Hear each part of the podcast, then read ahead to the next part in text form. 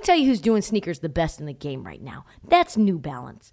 The two way V4, featuring this groundbreaking use of technology with fresh foam. It's called Fuel Cell, creating this combination that we love of rebound and cushioning.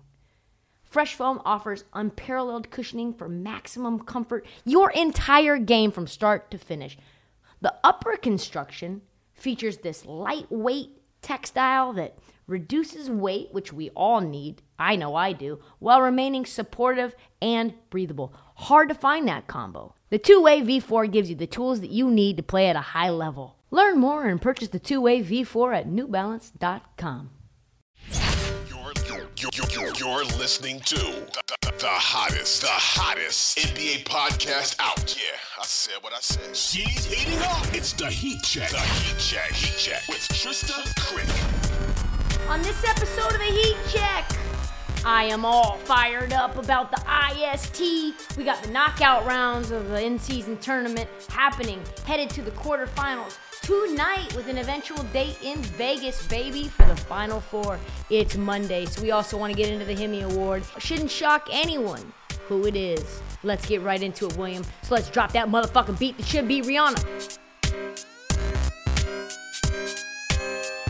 All right, let's talk about the IST, baby. So the IST is starting the quarterfinals tonight. People are like, oh, you call it the IST, you're so lame. I think it's funny. Uh, IST in season tournament, I think IST is easier to say. So it's starting the quarterfinals tonight, the knockout stage. And let me tell you, I am pretty fucking stoked about this thing. If you wonder what the reverb is, quick update. Sorry, the episode's late.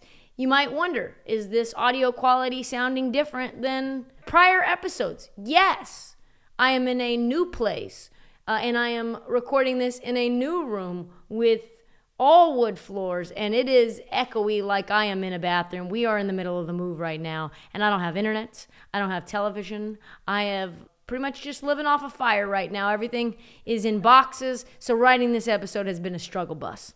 So anyway, back to the IST. I'm excited.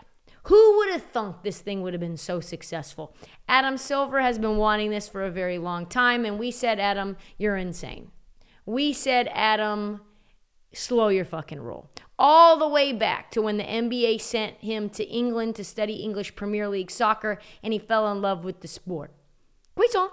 And that has changed the NBA forever.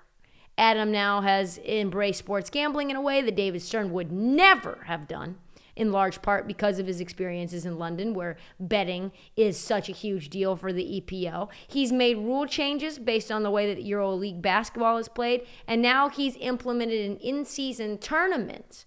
Most everyone thought was going to be a disastrously bad idea. If you go back to the time when the, the idea was announced, you will find I was not one of those critics, exactly. I do like the FA Cup. I could see the potential of a tournament. I pointed out that since about 25% of the league makes about around league minimum, star even stars like LeBron James and Shai Gilgeous-Alexander would be playing for guys like that on the back of the bench, making that league minimum. And also LeBron James, we know he doesn't even pay for his own Spotify premium. He still gets ads, so he wants every dollar he can get. And that's exactly what happened. But more so, it's even been better. I will get into the lab when this is all said and done and crunch the numbers, but I am 100% convinced the IST games have much more effective defense and bench scoring than normal regular season games because every single player wants that game. Every single player is locked in. Coaches are getting $500,000 as well. The point differential rule was genius, let's be honest, because it forced teams to play all the way through the buzzer and not sit Jayson Tatum in a meaningless IST game in the fourth quarter when you're up by 30. I'm sorry, you need to win by 38. I'm sorry. Uh, you're still negative eight right now. And now we're into the quarterfinals. I love what I'm seeing. I love the fact that the Pacers and the Pelicans can use this as a launching pad for their entire season. They can use this as a way to say, we're almost there teams like the Knicks and the Kings can use it to prove we belong, folks. And teams like the Suns and the Lakers can show we're not too old. We're not too banged up to compete. We can do this. And teams like the Bucks and the Celtics can use this this competitive landscape, this this little test lab as a barometer as to whether they deserve to be considered contenders or whether they need to make tweaks before the deadline is up. So it's kind of a perfect combination of teams, really. The IST is working out perfectly in ways that nobody expected except for Adam Silver. And then you add that to the fact that Netflix, Netflix of all goddamn pieces, is reaching out to inquire about being the home of the IST. It tells you media rights for this tournament are going to explode, which is exactly what the league wants. More interest in the regular season. And right now, I'm sure there are a lot of folks in the NBA league office that are furiously planning to see how they can keep this intensity up because I personally, I might have said this already on the podcast, I might not have. I want four ISTs. I want four of them. I want the regular season actually to be composed of four components. This is the first, and then we get three more. And the winner, the two remaining teams, like Hunger Games, play each other for the finals.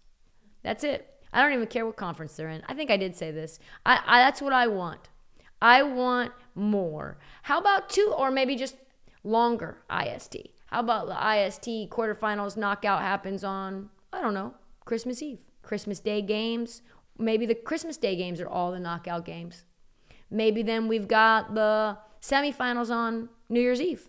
Maybe we get the full final game on January 2nd which is normally when you would get college bowl games in the playoffs, but they've moved that forward a week. So now that'd be a perfect situation for the NBA to have all of the spotlight during the holidays. I tell you what, though, folks, I may not sound like I'm fired up because um, my new place has got me a little more zen.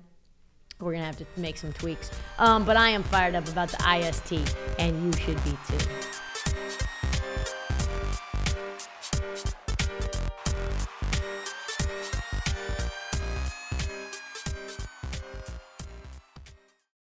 Check out our new NBA show, Beyond the Arc, part of the CBS Sports Podcast Network, where you can find me, John Gonzalez, NBA insider Bill Reiter, and Ashley Nicole Moss five days a week talking all things NBA. Whether you're looking for insightful discussions, upbeat commentary, breaking news, interviews, or coverage of all the biggest stories in the NBA, our new show is the place to be five days a week. Download and follow Beyond the Arc on Apple Podcasts, Spotify, and wherever you get your favorite podcasts.